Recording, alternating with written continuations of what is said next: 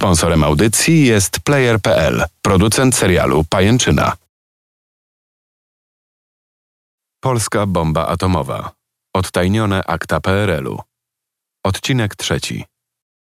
Słuchowisko jest zainspirowane wydarzeniami historycznymi, a wszelka zbieżność osób, nazwisk i zdarzeń jest przypadkowa.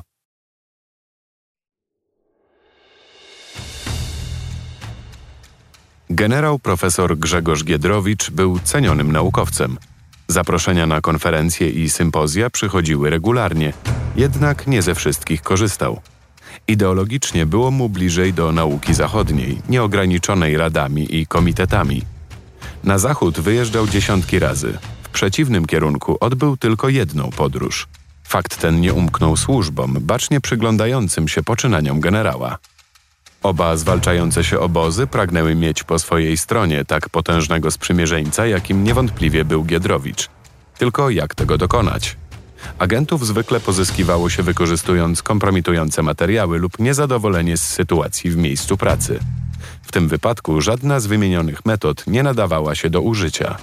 Pozostała perswazja bezpośrednia. Idealnym ku temu miejscem był Centralny Dom Zjazdów i Konferencji PAN w Pałacu Potockich w Jabłonnie. Po wojnie budynek został przejęty przez państwo i oficjalnie służył Polskiej Akademii Nauk. W rzeczywistości było to jedno wielkie gniazdo kontrwywiadu, w którym każdy naukowiec Zachodu musiał uważać na słowa.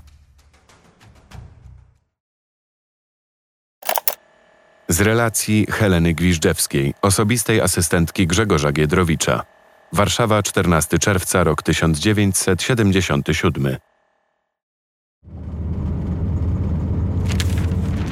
Tego dnia profesor miał wygłosić prelekcję na temat koncentrycznej, hiperdetonacyjnej fali uderzeniowej. Spotkałam się z nim rano w jego gabinecie w ministerstwie i służbowym samochodem udaliśmy się w kierunku Pałacu Potockich. Podczas przejazdu przekazałam profesorowi uprzednio przygotowane notatki do wykładu, dałam do podpisu kilka ministerialnych dokumentów i przypomniałam, że ma po wykładzie umówione trzy spotkania. Podjechaliśmy pod pałac. Profesor Giedrowicz wysiadł z auta i zanim ja zrobiłam to samo, zniknął w tłumie podekscytowanych jego widokiem naukowców.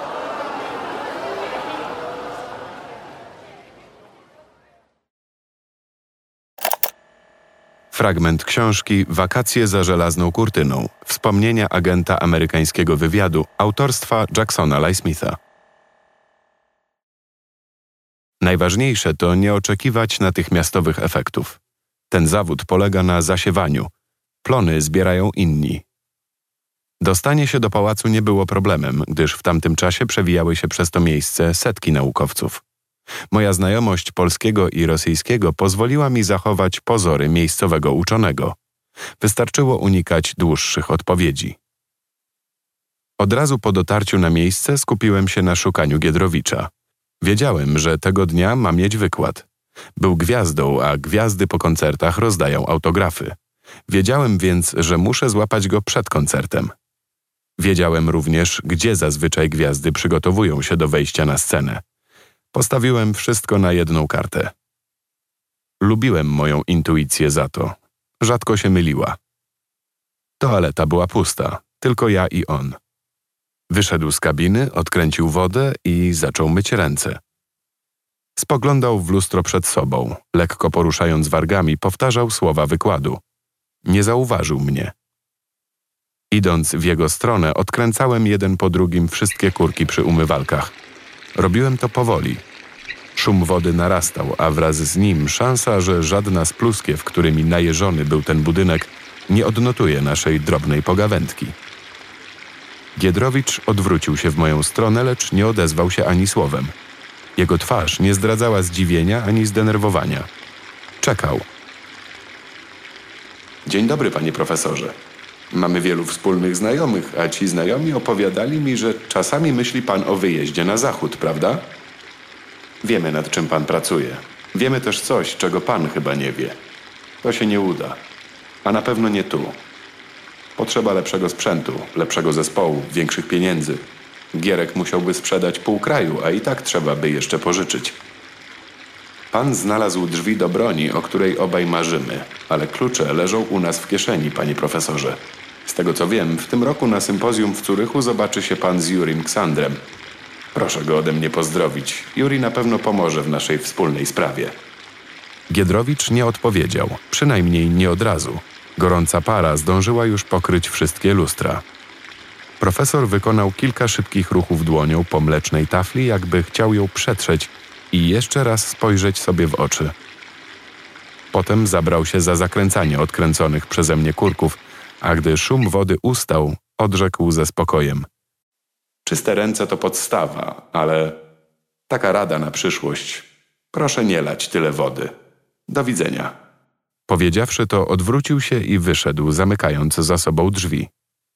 Dopiero wtedy dostrzegłem treść wymazanej na lustrze odpowiedzi. Z relacji Heleny Gwiżdżewskiej, osobistej asystentki Grzegorza Giedrowicza. Pałac Potockich, Jabłonna, 14 czerwca, rok 1977. Czekałam na profesora pod drzwiami sali wykładowej. Zaskoczył mnie, bo wyszedł jako pierwszy. Zwykle zostawał i cierpliwie odpowiadał na pytania. Wyszedł, właściwie wybiegł. Był ewidentnie roztrzęsiony i jakiś taki blady. Śpieszyło mu się. Od razu udał się w kierunku swojego pokoju. Trudno mi było za nim nadążyć. Krzyczałam za nim: Profesorze, profesorze, za półtorej godziny pierwsze spotkanie. Ale nie zaczekał. Odkrzyknął tylko: Pani Helenko, proszę odwołać wszystkie. Nie mam dziś do tego głowy. Po czym trzasnął drzwiami swojego pokoju i przekręcił klucz. Nie zdążyłam mu przekazać, że jeden z rozmówców przyszedł wcześniej i czekał na niego w środku. Materiały z podsłuchu pokojowego w pomieszczeniu zajmowanym przez figuranta Grzegorza Giedrowicza w Pałacu Potockich. Ten sam dzień. Giedrowicz przekroczył próg i zatrzymał się kilka kroków dalej. Z tego co pamiętam, odwołałem wszystkie spotkania. Czemu zawdzięczam pana obecność? Swojemu talentowi oczywiście. Jestem wielkim fanem pana badań. Ba!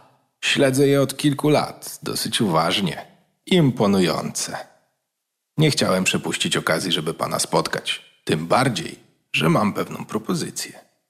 Odpuśćmy sobie kurtuazję, panie. Przepraszam, nie dosłyszałem nazwiska. Bo go nie podałem. A ma to jakiekolwiek znaczenie? No tak, rozumiem, odparł generał. Dziękuję za miłe słowa, ale nie interesują mnie żadne pańskie propozycje. Proszę mnie zostawić samego. Gość Giedrowicza nawet się nie poruszył. Grał na pauzie. To nie było jego ostatnie słowo. No, a jak sytuacja w Bieszczadach? Dodał po chwili. Słucham? Zapytał Giedrowicz z lekkim zdziwieniem. Po co wy się jak krety w ziemi chowacie? Przecież wystarczy poprosić, zapytać, odezwać się do radzieckich przyjaciół, a my pomożemy. Pan, jako prawdziwy patriota, z pewnością rozumie, że czasem do osiągnięcia celu potrzeba przyjaciół. Silnych przyjaciół. I w ramach takiej przyjaźni polsko-radzieckiej proponuję wspólne badania. Przestrzeni ci u nas dostatek i nie trzeba po nocach po kopalniach łazić. Proszę wyjść, rzucił Giedrowicz. W tej chwili. Towarzyszu, takich gości jak ja nie wyprasza się za drzwi, Tak? A to dlaczego? bo nigdy nie wiadomo, kto w te drzwi potem zapuka. Wysłuchali Państwo trzeciego odcinka słuchowiska Polska bomba atomowa. Odtajnione akta PRL-u.